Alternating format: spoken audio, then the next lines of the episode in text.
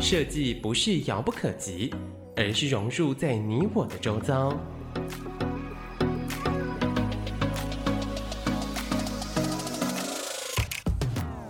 设计台湾，带您认识当代最具代表性的设计。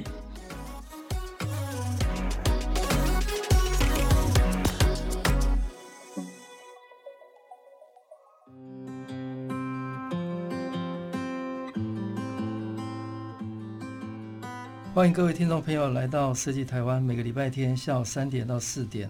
台北广播电台 FM 九三点一播出。我是节目主持人，台湾设计研究院张基义。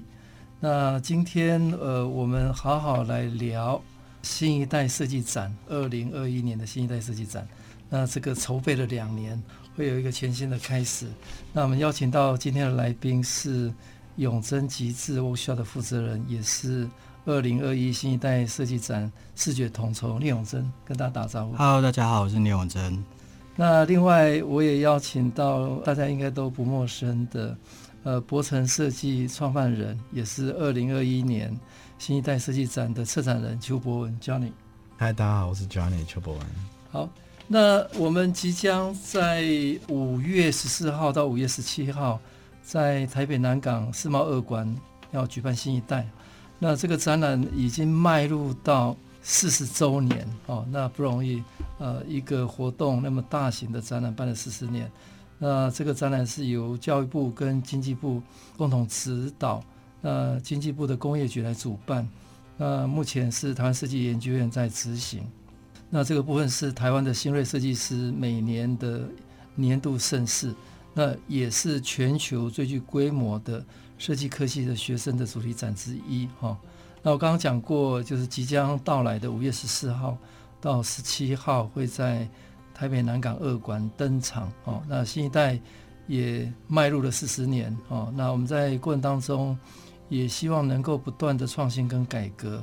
那今年一定会有让大家有全新的形象。那延续各种的精进的措施哈。那我们第一次采用全区策展。那策展的部分，我们邀请呃，我们获得很多国内外大奖的博城的设计，呃，邱博文、江里跟王林仪，呃，那除了策展主题展区以外，并为展场空间进行了整体的规划哈，那全面来提升品质，呈现的新锐设计师的多元的创意。那待会也会请江里来跟大家谈谈空间策展上的巧思跟创意。那除了各种今年展览的升级，哈，那今年新一代因为四十年，我们也希望有为未来做出新的可能性。那十年的关键时间点，我们也特别邀请了聂永臻哈的团队，为这个历史悠久的展览重新打造全新的视觉形象品牌。那先前我们大家在网络上陆陆续有看到主视觉引起大家的热烈的回响，那我相信，呃，大家都会。很好奇永臻的概念到底是什么？那待会请永臻来分享。好，那此外，我们除了两位空间跟品牌形象以外，那这一次我们也有很大的突破，就是我们组了一个叫品牌形象委员会。那这个成员呢，跨足了策展、品牌行销、视觉设计、呃，空间跟媒体的专业。那其中包含有世界设计组织的呃顾问张光敏，还有 Beetle 甲虫创意设计总监。呃，刘根明，还有知名的译文平台设计发浪等等，哈、哦，那这一些呃委员，呃，为我们的展览品质来做把关，啊、哦，那当然，呃，我们就呃在去年因为疫情的关系，两千年呃新一代停办了一次，哈、哦，那今年主办单位也特别呃关注 COVID-19 的这个疫情，所以我们呃也会加强来防疫，那展期。期间也会配合中央疫情指挥中心的规定，让我们的学生跟民众来更安心看展。好，那接下来我我来聊聊展览了哈。那我知道永贞在很早的时候也参加过新一代嘛哈。那 Johnny 应该是从小在国外长大了哈，那也应该看过不少的学生展览哈。那所以第一段我请两位分享一下以往对学生展览的经验。那永贞因为经历过新一代嘛？跟我们分享一下，对，我之前新一代大概已经是二十年前，然后其实后来我就是有机会，就是尽量在每一年的新一代都会去看。但是其实我主要的印象其实就都停留在，它就是一个很大的集会的展，嗯、加上新一代本身是一个品牌嘛。然后我自己也会觉得说，其实去看展，顺便其实也算是学习，因为当然我们会看到一些可能总是很 cliché 的，嗯，的一些展品，但是。偶尔还是会看到一些自己觉得哎，怎么没有想到，或者是觉得很有潜力的不错的人，不管不管是插画还是动画或者平面，然后都会觉得以后搞不好可以有合作机会。所以我，我对我来讲，我的目的每次去新一代其实都是去找看看有没有新的人。那那这个展，因为就是每一年都都是一直不断的在。就是都有，所以常常我们会听到有些人说，哎、欸，好像今年的新一代比较怎么样，前年的新一代怎比较怎么样，就是比较一言盖之的去讲说某一年的品质等等之类的。对我来讲，那个都不是最准确的，因为可能就是我觉得每一每一年都是很均值的，有很好的，然后也有就是普通的，然后其实就是这样子。嗯嗯，对。哎哎，你以前参加的时候地点在哪里？在世贸。就在世贸一馆，对、哦，那时候就已经在世贸一馆，对，那时候在世贸。那那时候还没有三馆嘛？那时候还没有，哦，就是、那那时候全部都集中在一馆。一馆哦。对。那后来我知道台湾的各种科系慢慢增设嘛，哈，对，所以量可能呃成长也很多了哈。所以后来才到一馆跟三馆。那现在目前呃三馆因为改建拆掉了，所以我们空间不够，所以才原来是去年规划了要搬到南港二馆。我们站的空间是南港二馆的全新的建筑，一楼、四楼跟七楼哈。嗯、那去年没办，呃，今年就就算呃第一次吧哈。嗯。好，那接下来我请教嘉玲哈，因为从小在国国外长大，对。那国际有那么大型的学生展展览吗？其实说你的经验是什么？其实说实在是没有像台湾这么大的，嗯、所以。啊、呃，当我知道这一次，尤其是把它全部放在南港，嗯、然后增加更多的学校的时候，其实是蛮蛮令人兴奋的。嗯、那国外的展览的部分的话，嗯、呃，大部分都是不同的设计的体系去邀请这些比较优秀的学生，嗯、所以其实据我参加过国外的展览，其实都是我们可以去挖宝的地方，因为这些都是非常 amazing 的学生。可是三炮院他们的预算又没那么多，所以他们就会更精简，然后把。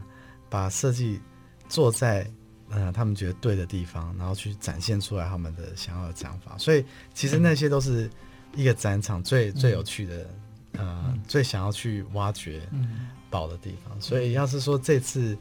呃台湾，当然现在很可惜疫情没有办法开放。嗯、不过其实所有的一万个学生聚集在这里，其实是非常非常令、嗯、令人兴奋的事情。诶，我的了解，这个可能也有可能是全球。大概最大的学生展览之一了哦，因为大概能够那么多人同时参加也不多见了，而且一个活动可以办了那么多年哈。那我们来聊聊今年哈，今年的有一些不太一样的做法哈。那其中因为新一代也四十年了，诶，这个既熟悉哈，那但是我们希望能够又带来一些新的创新，因为四十年也不容易了哈。所以我们特别邀请了，呃，永贞旗帜的聂永贞哈，呃，重新设计的这个 logo 哈。那永贞跟大家聊聊，今年的主题的视觉叫对话嘛哈。对。那在这个过程当中，你设计过程当中，呃，你觉得有什么比较有趣的事情？对，嗯，或者你的那时候发想的理理念是什么？嗯，其实我接到这一届的那个主视觉压力还蛮大的，有有四十届。嗯那当然就会觉得说要、嗯、要跟以往不一样，因为我也是第一次做。嗯嗯。嗯，那我我自己就会觉得说要怎么样让这个主视觉可以立刻跟以往有一个很大的区别。这个就是我们在策略上本身自己就会先想象的，嗯、就是不要让呃好像每一届就是带我去看展的学呃，因为。当我们在大一、大二的时候，我们就会看到大四的去参展，那、嗯、可能就是从大学就一路看四年嘛。嗯、所以，就是我要，我也要想说，要怎么样不会让很多人对于视觉有已经麻痹了，因为可能就是一个样子出来。所以，所以的确在策略上的想象花了蛮多时间的。嗯、对，然后最后我们决定，因为以往其实也蛮多主题都跟所谓的沟通对话有关系。嗯、那建立在这样子的脉络下面，我们要怎么更加不一样？所以其实我们其实想了很多很复杂的，后来又回到最简单的。那我们去找一找一些讯息，那些讯息是无论你现在是学生，或者像我已经毕业了，然后我们遇到的某一些关键字，都会让我们心里面觉得很有感觉的。对，那那那种感觉不是不是只有哎，可能对我们有感觉，但是对学生来讲无感。嗯嗯，然后或者是就是有可能是我们。无论说你身为设计人，你一直都会遇到的，嗯，所以我们就抓出了几个关键字，像 deadline 啊、嗯、message 啊、嗯、gap 啊等等之类的。那抓出这些东西之后，接下来要怎么做？嗯，我们又又是一个就是想象的一个过程。嗯、那我们自己觉得说，因为现在新一代已经四十年了，嗯、然后从前到现在，其实我们可以很明确看到很多媒介跟环境，就是传播生态的改变。嗯、那我觉得，如果要更呼应当代的话，嗯、我们在说话的方式或者说话的过程，嗯、呃，可以把它加入在海报里面、嗯、或者主视觉里面，它可能会是更贴近当代、嗯、更反映当代的一个东西。嗯、所以综合这些东西，就是用在一起，就变成是我们现在主视觉的样子。它就变它就变成一个所谓的，我们就提出一个 dynamic 嗯。identity 的概念，嗯、就是说，你看到每一个海报它都是不一样的，嗯、但是它却是属于在同一个识别里。嗯，对，所以。在建立在这样的应用基础下，就是因为那个展览的宣传大概为期四五个月嘛，嗯、四五个月里面一直看到不断的，嗯、你会看到主视觉一直在变动，嗯、但是但是你一看你就知道这是新一代的主视觉，去哪要记忆？主视觉已经公告了哈，那我想呃大家都会很好奇，因为今年主视觉是一个长条形的哈，嗯，那中间是全部留白，那文字是闪到。边边去了哈，而且是有很多重复的字，呃，拉长了，呃，一个好像流动也好，对话也好，哦，那那个概念是什么？哎，其实像我们看到有，因为我们都是用那个英文单字嘛，然后里面有很多，无论是子音还是母音的那个，就是重复这样子，它其实就是我们在。讨论所谓的沟通或对话，其实就是一再又一再的沟通或对话这件事情。对，其实就是一直不断的去、嗯、去对焦。那关于那个呃主视觉本身的长形，还有它为什么要这样转弯，嗯、它本身其实就是我们定下来的一个，嗯、我们觉得对视觉来讲看起来最均值的一个 format。嗯、然后觉得哎、欸，就定这个 format，然后它看起来跟以往不一样，那就定了。嗯、那其他的都是我们去看怎么去转换里面的讯息。嗯，对。我看那个呃主视觉有一些聂永真延续的风格，但是有还有很大一部分是你自我颠覆做的创新 哦。那大概延续的大概它的一个理念应该是还是蛮清楚的。那创新的部分就是说它动态的这个变化，或者你有 custom 呃 customize 为各个学校量身定做的海报，对哦，而而且它字体的这个。高度啦，都在一个不太一样的一个律动上，但中心线是对齐的，是吧，对，那个的确在技术层面上蛮蛮困难困难的，虽然看起来非常简单，对对对，但是我们看英文字的基线一般都是在下，都是在中间或下面嘛，嗯、但是我们把那个基线全部都改掉，改成偏上面，所以当它在排列的时候，它的那个律动感就会很强。嗯、对，好，我们很期待呃，聂永真哈为新一代四十年带来的一个。全新的主视觉对话哦，那在这个呃风格里面呃，创造了我们对新一代的呃全新的期待。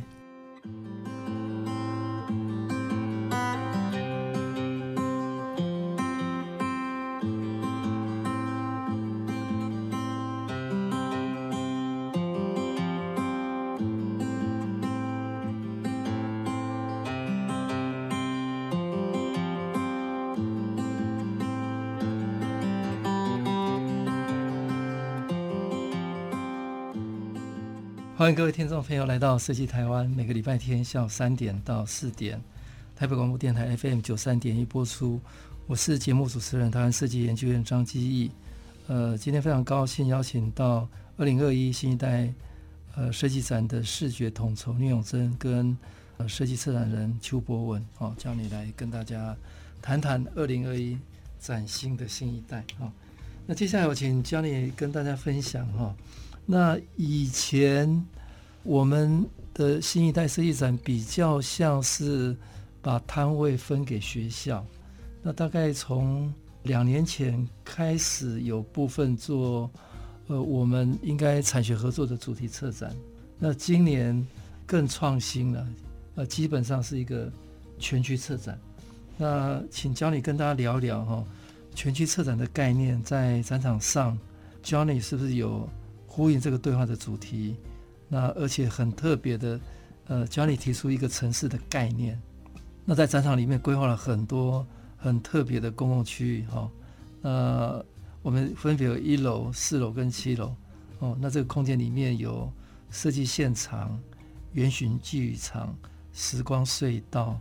呃，四楼的对话亭、图书馆、设计广场等等，那这些都是一般的展览没没有过的经验呢。那跟他聊聊为什么有这样想法？嗯嗯，谢谢。刚刚跟聂永真一样，其实做这个展览的压力是嗯非常大的，嗯、因为我们现在面临一万个业主，嗯、然后这些业主是非常可以发声音的，发动整个媒体的团队，然后去讲好的或讲坏的，其实那一霎间就是哇。然后另外一个难点是，这个场地是一万四千啊，一万四四百七十五平，对所以哇，万万没想到说，OK，好，这么大的一个空间，然后面这么多的小业主，那么多的业主，那么大的空间，那么低的预算，对，那么又没有钱，可是又这么大的声音，那我们怎么去分配所有的事情？那当然，参加展的这个经验我们是非常多，嗯、那我们一直在想说，参加展的。一件其实最需要被克服的，尤其是一个非常非常大的展览，就是 orientation，、嗯、就是你的方向永远是迷昧、嗯、迷路在这个很大的型的 logo 啊，或很多的颜色、很缤纷的一些一些事情在每一个的 stand，就是每一个的 exhibition hall 里面。那因为每一家都希望说他自己最大声、最 capture 到 attention、嗯。那以这整个策展的概念，或以城市的概念。我们还是希望让这些的展区，各个不同的学校，还是就像每个每每一栋建筑物，它可以自己讲出它自己的声音，嗯、这是最重要。不过，怎么在这么让大家这么自由的时候，我们还有在一个规序。嗯，然后这个时候我就回到那时候建筑的说的 philosophy 啊，嗯、跟一个一个背景跟成长这些思想，嗯、我就想说，哎，那我们是不是应该可以用一个城市的轮轮数？还有把街道放进去啊，把广场放进去啊，嗯、然后用这些城市的纹理去设计出来这个整场规划的一个概念。那那我那时候是用这样比喻，就是 for example，仁爱路上就有仁爱路上的地堡，嗯、对不对？就是这些很很豪宅型的，就是很大的一个展区，也许都靠这个马路最大。可是也许因为这整个展区。也会有富锦街，所以有比较小的路，嗯、可是有非常他自己的一个 character，、嗯、或者潮州街、青田街、嗯、这些，所以大路有大路的魅力，然后小路有小路魅力。我希望透过这些不同的城市的 pattern 放进这个展区的时候，让每一个学校都有机会去当做他们自己，然后跟呃观众、跟其他的学生、跟其他的业主 potential 的业主，可以有不同方式的一个沟通。嗯那呃，分别在一楼、四楼跟七楼，哦，有不同的主题。那跟我们聊聊聊这这些主题，当时怎么定的？我们知道一个城市有各类的这种公共空间嘛，哦，对，所以它有大马路，有小小巷道。那其实是呃，过程当中也蛮，我知道是很辛苦了，因为那么多学校。呃，怎么摆平大家？我为什么要被分在大马路啊？为什么我我在小巷子里面啊？或者呃，有人面对广场，大家都都会关心哎，所谓的公平性的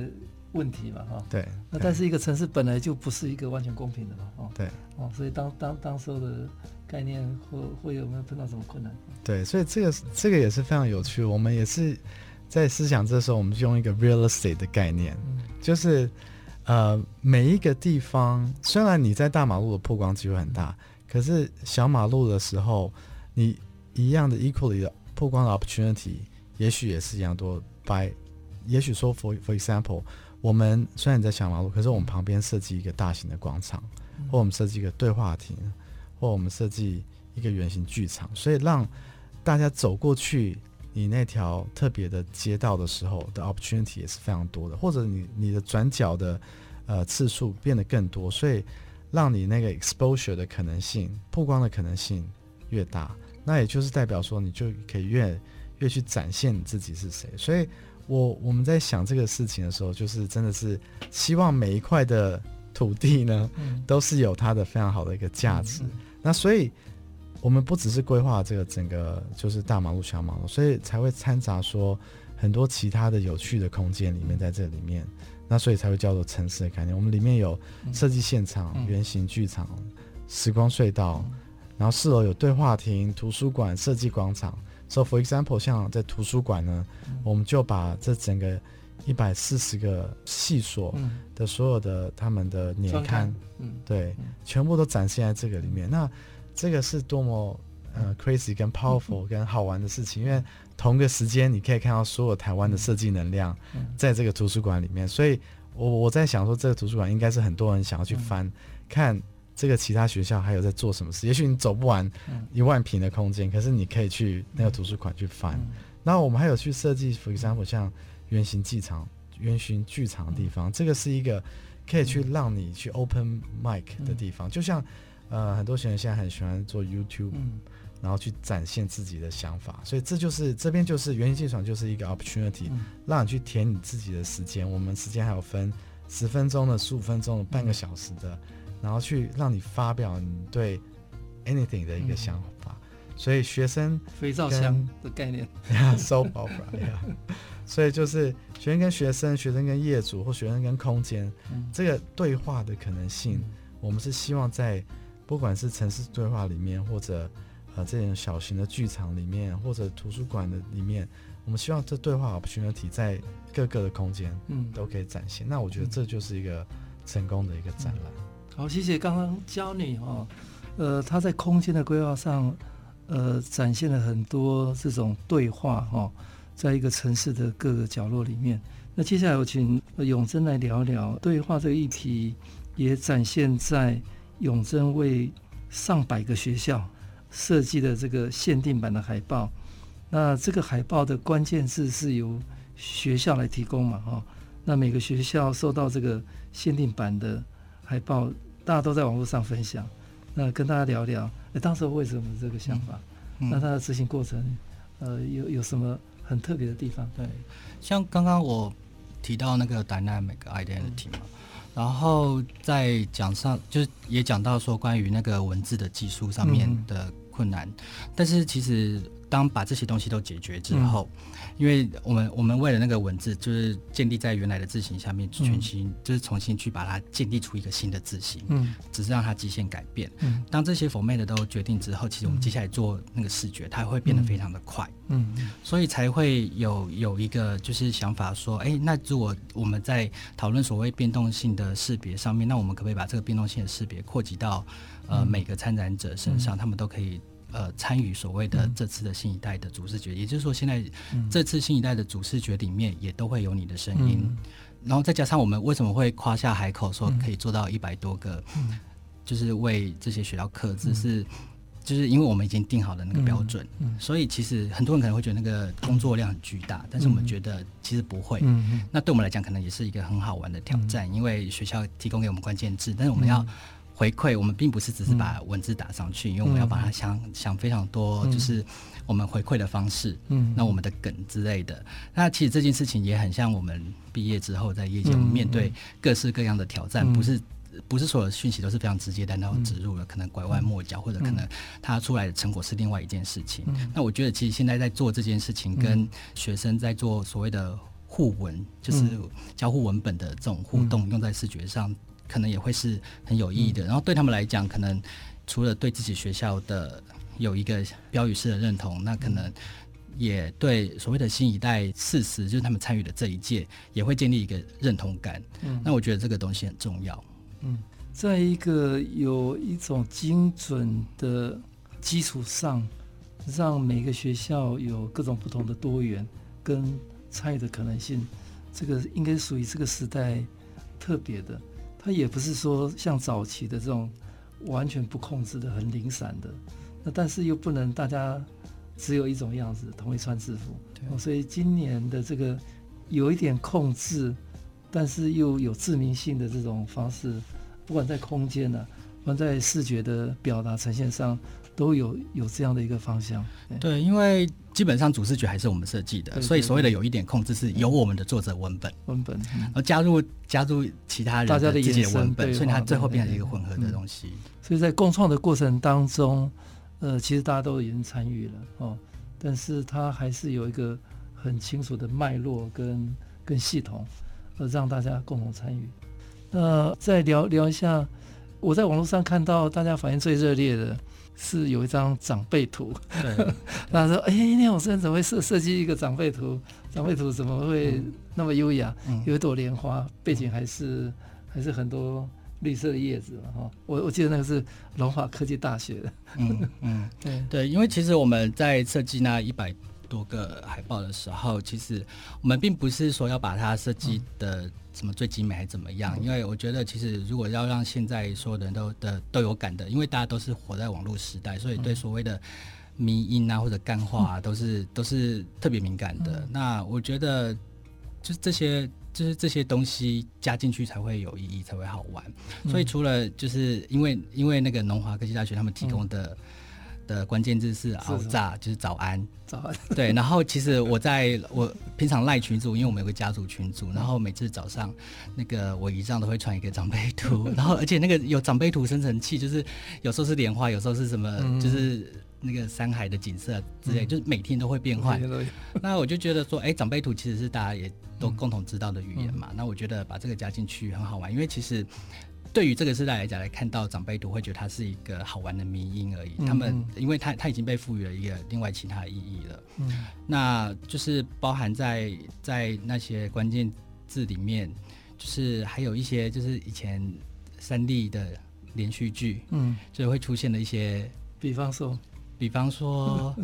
干嘛呢？然后就是那个方程讲的话，嗯、对，然后还有就是有人用那个魏如萱的歌词，嗯，然后我们就一度想说，那要不要直接做完，把魏如萱的这张海报拿去签名，就是魏如萱歌词海报，哦、对。然后后来当然没有做，因为真真是太多了，然后我们要处理非常多不同的梗这样子，嗯、但是基本上对我来讲也是一个很好玩的的一个过程，去解析这些讯息。关键是是由每一个学校。自己挑嘛，对对，对，对，然后对我们来讲就变成是我们新的挑战，嗯、我们要怎么回馈回去，让他们觉得。所以你在重新帮他们设计的时候，也是看那个字的衍生的意义去做设计。对，但有些字我不是很懂，嗯、所以我们可能也是因为我们在工作室有。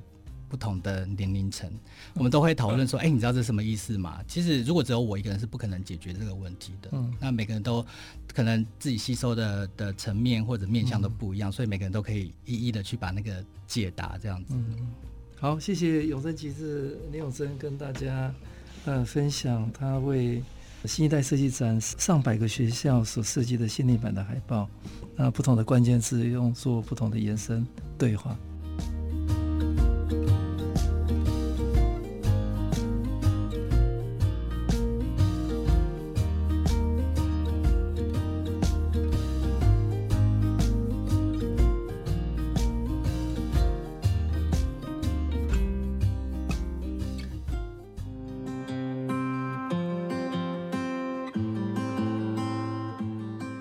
欢迎各位听众朋友来到设计台湾，每个礼拜天下午三点到四点，台北广播电台 FM 九三点一播出。我是节目主持人台湾设计研究员张基义。今天非常高兴邀请到二零二一新一代设计展的视觉统筹聂永真，以及设计策展人邱博文 Johnny 来跟大家聊聊二零二一的新一代设计展。哦，那接下来我请 Johnny 来跟大家聊一下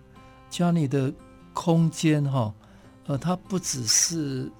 公共空间而已。刚刚讲公共空间有，它用对话的概念把空间设计成为一个城市。那另外在学校的这个区域，今年有很多的这个突破。那我们希望整个空间有一个一致性。那另外希望这个展览可以更环保哦，所以有一些。做法上的这个统一的规范，或者希望学校端可以可以按照我们的这个想法去落实。那教你跟大家聊一下呢？在这个整个设计，其实再回去城市的概念的话，就是建管处这边会列一些，for example FAR，就是容积率、建蔽率，然后你要像纽约的话，就是消线啊，或者说有些比较严格的一些 neighborhood，它就会限定你的材料啊，或者说一定是要红砖哦、斜屋顶啊这些的，所以这些的。我觉得说整个展场让它的规则性再更多一点的话，我们是不是也可以尝试试试看有多一点的规范进去，然后去保持某方面的一个整齐度？那这些规范我们在想的时候，其实是跟预算非常有关系的，因为我们一直在想说，学生的预算从学校拿，或者从父母拿，或者从 sponsor 拿，其实他们还是 very very limited。那我们要怎么样做到一件事情？做新建的时候不是浪费这些材料，而是 somehow 他们之间用的东西，明天还可以拿回去，或者还可以回收，还然后就产生一个环保的一个思想。所以，for example，像说我们学校跟学校之间的隔间，我们就想说，是不是直接用一个夹板，直接把它立起来？那夹板你可以买到一米二乘两米四的，代表说我们限高限两米四的时候。就不用去做一个裁切的动作，新建的时候也会比较快。要是 for example 你今天的墙高是三米的话，那你就要浪费两块夹板，然后你再裁掉六十公分。那裁掉的时候，那是有又是一个工钱，又是一个工费。所以，那要是说我们直接说定说甲板，我们也可以让这甲板的原本的这种 natural 的材料直接去发挥出来，所以又不用再去多一层的油漆。嗯，就是给浪费工工钱啊，浪费油漆费用啊，然后甚至说我们在思考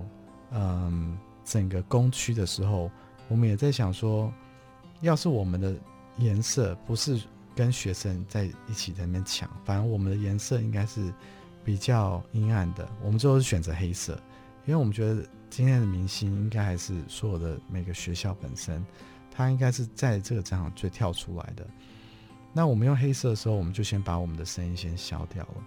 从这个以外，要是说我今天主产区策展单位也是有责任说也是要环保一点，所以我们也决定说，我们用的黑色的时候，for example，我们用铁板当做桌子，那我之后很很容易把这个铁板再拿去做回收。我们这次还会用到纸卷筒当做桌子的呃脚，然后。我们就可以直接把这个纸卷的桌子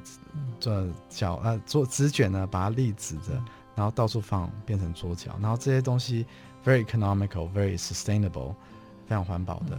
呃，然后我们一起把它在这个很简单的两个步骤，就把环保议题、把颜色议题、把呃材料的原本的那种 raw material 的那种质感，直接呈现在这个整个空间里面，嗯。那我们看，就是大型的展览，其实都造成很多的材料的浪费哦。那我们想，呃，未来，呃，怎么样让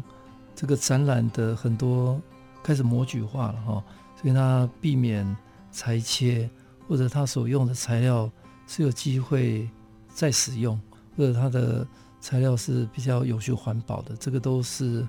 我们考虑未来一个比较永续展览的一个理念。那接下来我请永贞跟大家聊一聊，当时候主视觉的颜色哈，呃，基本上是没有彩度的哈，是呃浅灰色跟黑色的哈为主。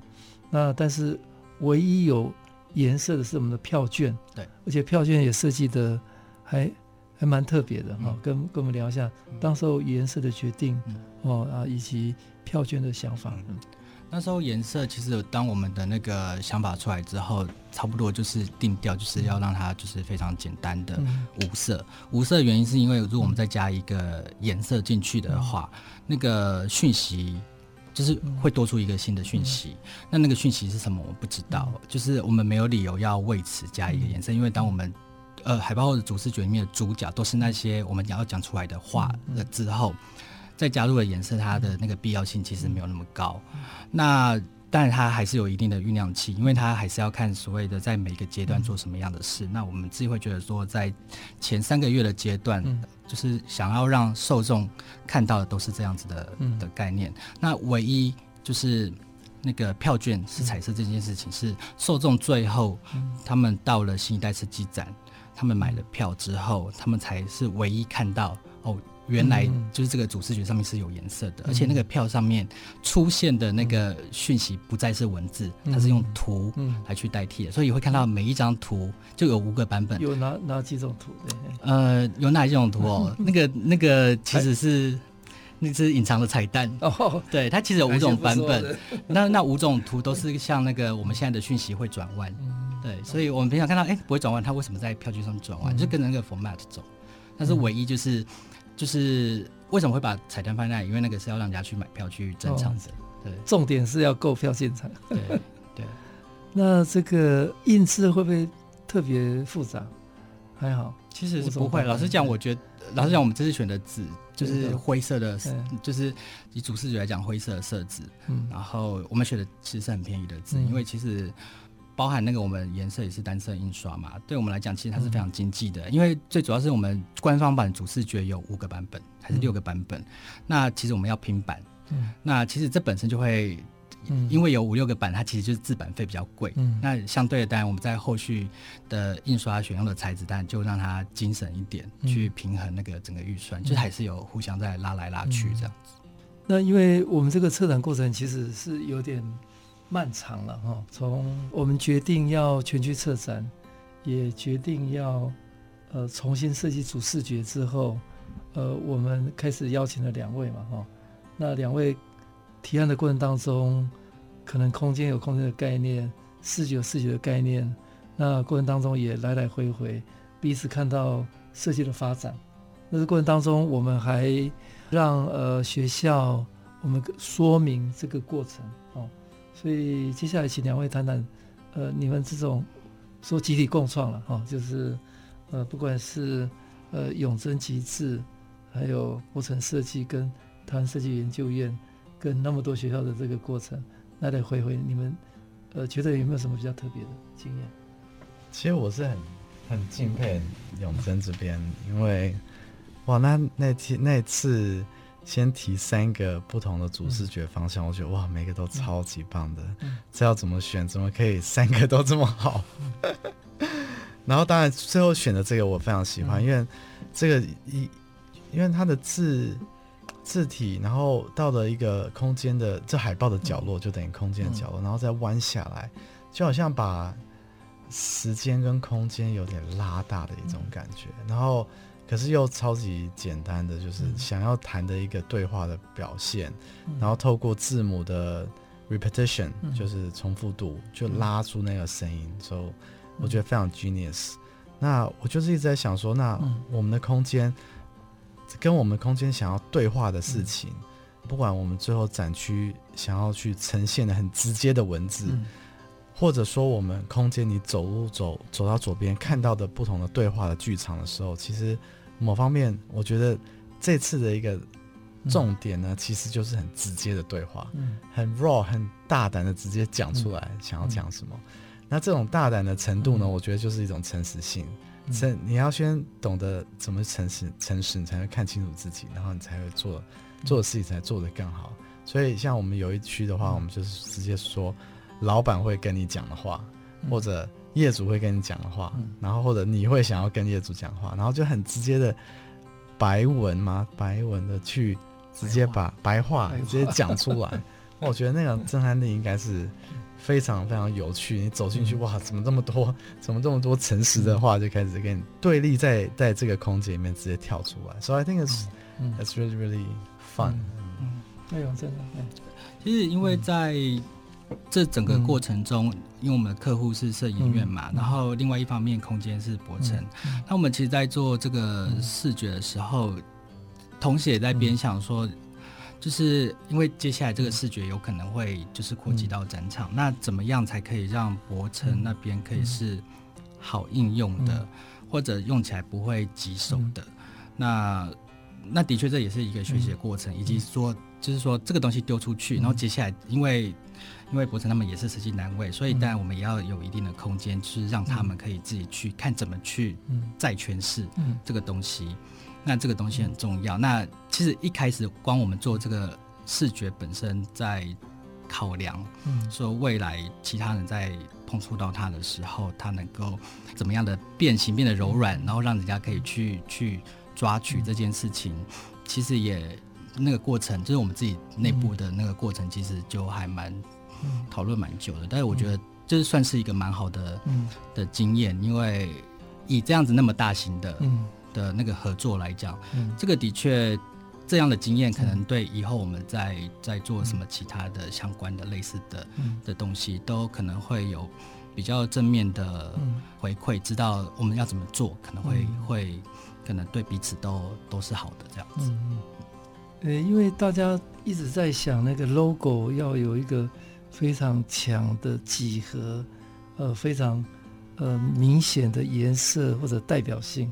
那反而这一次永生的这个东西。它有一个很 strong 的概念，但是它的形、它的颜色反而是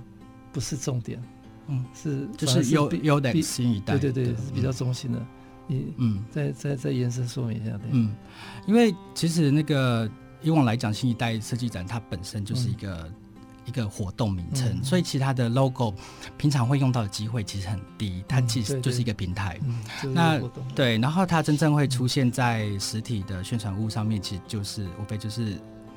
海报啊，或者是文宣上面。嗯、我自己会觉得让它的声音降到最低很重要啦，嗯、因为除了我们这一这一届之外，前前几届或者未来的每一届。嗯无论如何，在做任何主视觉的时候，都一定会放到 logo。嗯、那你你无法预期之后的主视觉会长什么样子，嗯、可能就是一样都还是很都很厉害啊，什么很强啊等之类。嗯、那你就要减少它 logo 会影响到主视觉的程度。嗯、其实我们是以这个方面来思考的，嗯、所以 logo 才会让它就是尽量用，就是所谓的 redesign，其实就是让它的声音缩到最小，然后最边缘，嗯、然后最好放，嗯、就是给任何人，任何人都可以很好的去把它就是放在它。他想要的位置，然后也不会带来任何干扰，这样。嗯，好，谢谢 Johnny 跟永生跟大家聊，就是空间跟视觉中间的相对应的一个对话，以及延伸的跟各个学校的互动的过程。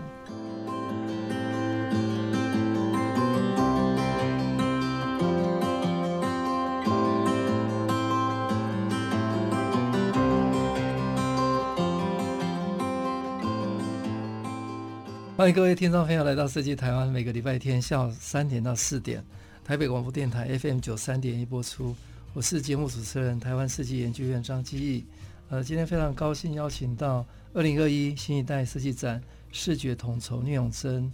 还有二零二一新一代设计展策展人邱博文，呃，Johnny 的跟大家聊呃新一代设计展哈、那我们节目播出的时间是五月九号哦，那。呃，在没有多久，五月十四号，呃，即将在呃世贸南南港展览二馆，呃，就会开始展出新一代设计展。那它的展期从十四号礼拜五到呃十七号，五月十七号的礼拜一啊。那这个是一个四十年来新一代设计展最大的改变。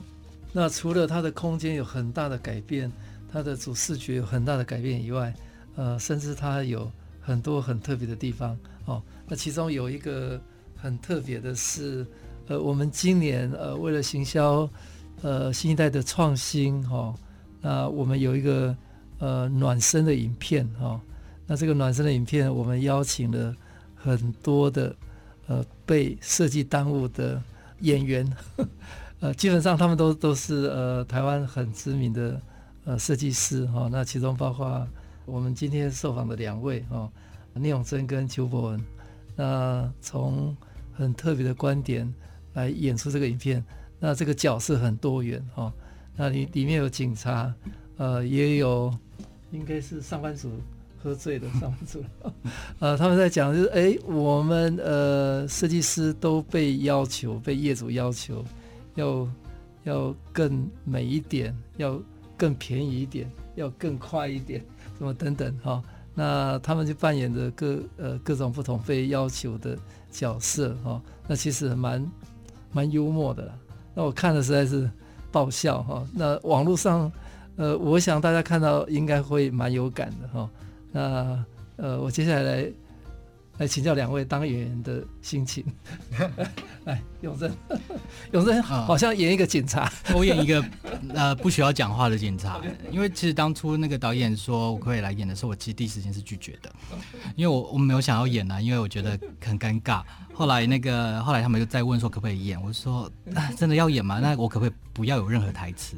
所以后来就害到了霹雳，因为霹雳就要有台词。对，那对我来讲当然就会变得很轻松，我就只要就是。跟在 PD 旁边当小跟班，然后就是一起配合吗？对对，然后是把车拦下来还是什么？对，把车拦下来，然后他开着车，然后然后就说：“哎，有点奇怪。”嗯，然后字幕就跑出 weird。嗯，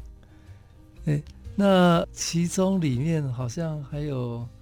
呃，方旭中了哈，对，旭中哇，那个这个这个他那个很厉害，太独特的角色，就是看起来像老大，黑帮老大，而而且都不用演，对，那个装扮本本身气势就很像啊，对，那呃里对，那里面呃还有那个买菜的大妈，哦，他那个也很厉害，好强哦，金娜金娜，对对对，哎，他都很担心他被定位成为大妈，其实还是蛮美的啦。哦，那其实里面呃，最后最后一个最高潮的哈、哦，是我们嘉玲，哎，嘉玲跟大家聊一下，哎，是下、下班的，对啊，这个也是被业主要求需要来 破坏自己的形象，嗯，然后他们就说要演一个喝醉的人，然后上班族，然后很大的压力，压力又被业主要求要在最后一次改，嗯，然后就有点喝太多太多酒，然后。去抒发自己的压力，然后不小心喝太多，所以就在路边吐了出来，然后跟发泄自己所有心里的内心，然后说最后一次了。嘿，那这也蛮好玩的啦。对对对，我是非常感谢声源有这个机会让我得到金马奖。我我我我们这一次也找了呃非常优秀的呃。影片的团队啊，哈，他们创意真真的还还不错，还蛮厉害。那他也开发出大家的潜能，是啊，哎，所以我觉得呃，其实设计产业大家真的多多才多艺哈。我就觉得这个这个是蛮好玩的一件事，因为我之前也不知道要怎么跳入这个 character，可是其实跟设计非常接近，就是当你在设计的时候，你就是跳到业主的角色，对，你就跳到你的 public 或 audience 或者环境，你要是当做他的时候。你怎么去融入？所以这次就我要赶快跳进去，当他喝醉酒。还好我平常就喝很多酒，所以 也许比较容易演吧。你酒量很好了，通常不太容易醉。那这个部分，我想所有的设计师都一起共同来参与。其实他们希望用一个比较轻松的、比较年轻的沟通的方式了，哈，引起大家的关注。哈，那接下来我我想请两位聊聊哈。那你们认为？设计哈，对现今台湾社会，呃，会有什么样的一个影响力啊？那当然，摄影院从去年二月成立哈，其实我们在相对是一个，我觉得是一个台湾开始对设计关注也成熟的一个关键时间点啊。那过程当中，其实呃是大家都觉得是一个好的时间点啊。那相对成熟，所以两位认为。设计对台湾会有什么影响？那你的观察，哎，你回台湾这样多少年了？大概十二年、十三年了。对啊，一开始十二年的改变，对啊，或者觉得未来应该，嗯，这个还需要一个小时。没有，没有。我觉得十三、十二年、十三年前回来，其实我蛮失望的。然后那时候就看，哇，这个环境好像没有值得我去待在这边。那当然是赢了一个。嗯，台北大学图书馆的净土，嗯、然后觉得说，哎、欸，那也许还有一个机会，我们努力看看看这个环境。嗯、既然这些评审可以认可我们的设计，嗯、那是不是我们继续往下走？嗯、然后我就待在台湾，待在台湾就开了公司，公司就有业主，业主就有就有员工，就是现在就走不了了。嗯、那可是我觉得慢慢在看这个、嗯、这个事情，其实一开始。嗯一开始我是比较悲更悲观，是因为我一直把西方的价值带回来台湾，然后说，哎，这个就是国外的做法，你就是照国外做法，其实就 OK 了。可是我就发现这个沟通其实蛮辛苦的，对对，因为其实台湾不需要国外的价值，台湾需要台湾的价值。台湾的价值当然有些好，有些坏，但那是另外一个 那另外一个小时。不过我最后慢慢发现说，其实我慢慢用自己的语言跟自己的记忆。跟自己的文化去做的时候，其实台湾的设计，其实是非常非常能够让世界被认可的。包括我们很多设计公司在国外，甚至欧洲啊、日本啊、美国啊，都拿到非常多的奖项。我记得有一年的计算大概有四千多个奖项，嗯都是我们台湾的设计师拿走。所以其实 very very impressive。所以我觉得未来的设计的强项 powerhouse，台湾其实非常非常有潜能的。对，所以我是非常非常看好。这个展览，因为这个展览就是一万多个学生，嗯、大家聚集在一起，他们就是明天未来的带走我们这个未来的一个思想。我记得设计产业光室内设计一年大概就有四千亿，四千亿在室内设计师的手上而已，还有多少的 graphic 啊、music 啊、movie 啊这些加起来，然后再加上他们的业主帮业主的品牌产出去的。的文化那些价值跟广告效益，一定是跟台积电，一定是某某方面，其实都有一个某方面的更 power 的一件事情。Culture 文化呢，是最能够影响让别的呃别的世界或别的国家、别的人、别的 citizen 去更了解我们的事情。所以设计一定要走出去，设计才让我们可以跟国际有更好的对话。哎，永生呢？嗯，我我我的想法其实还蛮短的，因为台湾一直以来都有面对，都有各式各样的议题出现。那我觉得面对呃所谓的各式各样的议题，那现今设计对台湾人来讲，它其实是提供了另外一个可能是呃可能的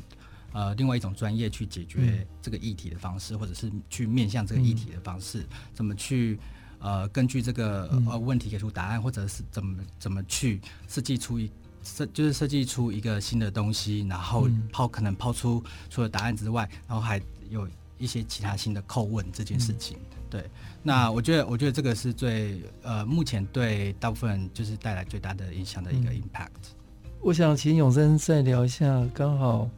前阵子也跟你聊了，就是 Taiwan can help 哦，就是在一个这种疫情的时空下，是一个民间的力量。那其实设计可以扮演一个。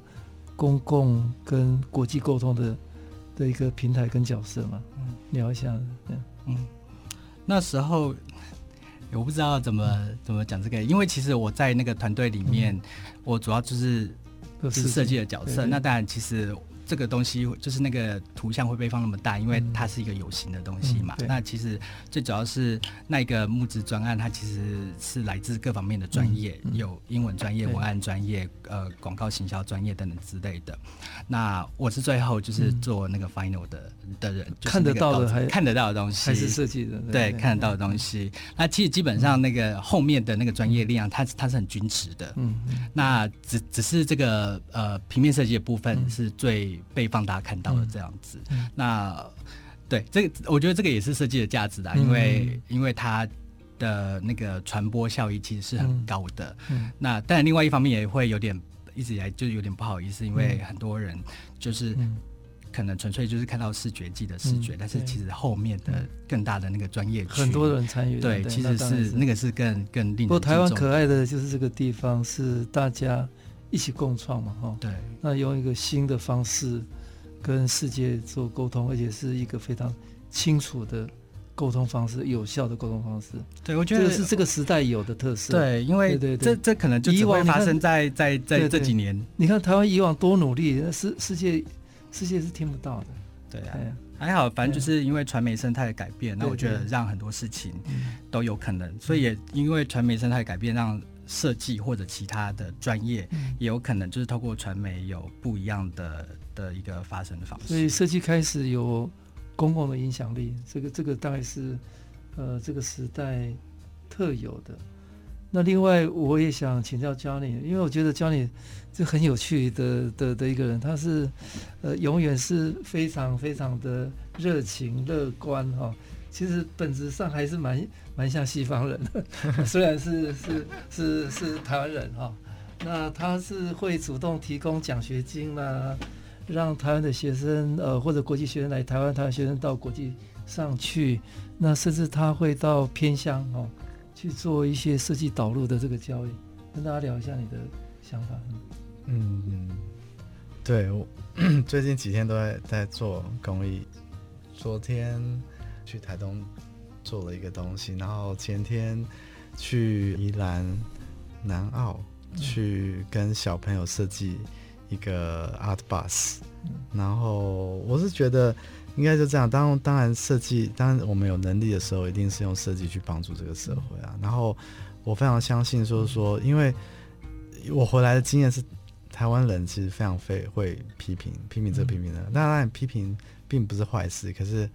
呃，法国人也会批评。那我是说，我的想法是说，OK，你要批评 OK，可是你一定要有个答案的 same time，you have to have answer。那你有 answer 的话，这个社会才会去往前 move forward。所以我才想说，提供这个奖，呃，出走旅游奖学金 Out Scholarship，我觉得提供的奖学金让学生们可以有信心。去面对这个社会，也许你觉得台湾不好，可是国外也不是那么好哦。那请你去外面看一下，然后或者说台湾没有的答案，你去外面找寻那个答案，找出你自己，找出你自己的心，找出你是台湾人为什么？这有可能是因为我国外都走了一片之后，所以我大概都知道，大家都有那种感受，说 OK，什么是好，什么是坏，嗯，然后那。对，那我很我是很乐观，是因为，嗯、呃，因为你做这个设计行业呢，你永远都要保持一个笑容，因为你会碰到一百个不，可是只要有那个一个 yes，、嗯、其实你的 dream 就可以 come true 了。嗯、所以 always have a positive smile and a very big heart，、嗯、然后我觉得你做的事情你才会 enjoy 每一天。嗯，好，两位都是非常有热忱哦，而且在建构设计的。嗯、呃，公共影响力的，应该说，呃，年轻的设计专业的代表哦。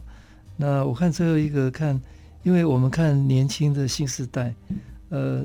两位有没有什么话要对今年参与新一代设计展的学生，或者即将踏入社会的新鲜人，呃，说的话有没有？我哦，OK，我自己会觉得就是放轻松了。放轻松。对，因为之所以会这样讲，是因为很多人其实是会想把事情做好，就因为有，就因此就会有压力。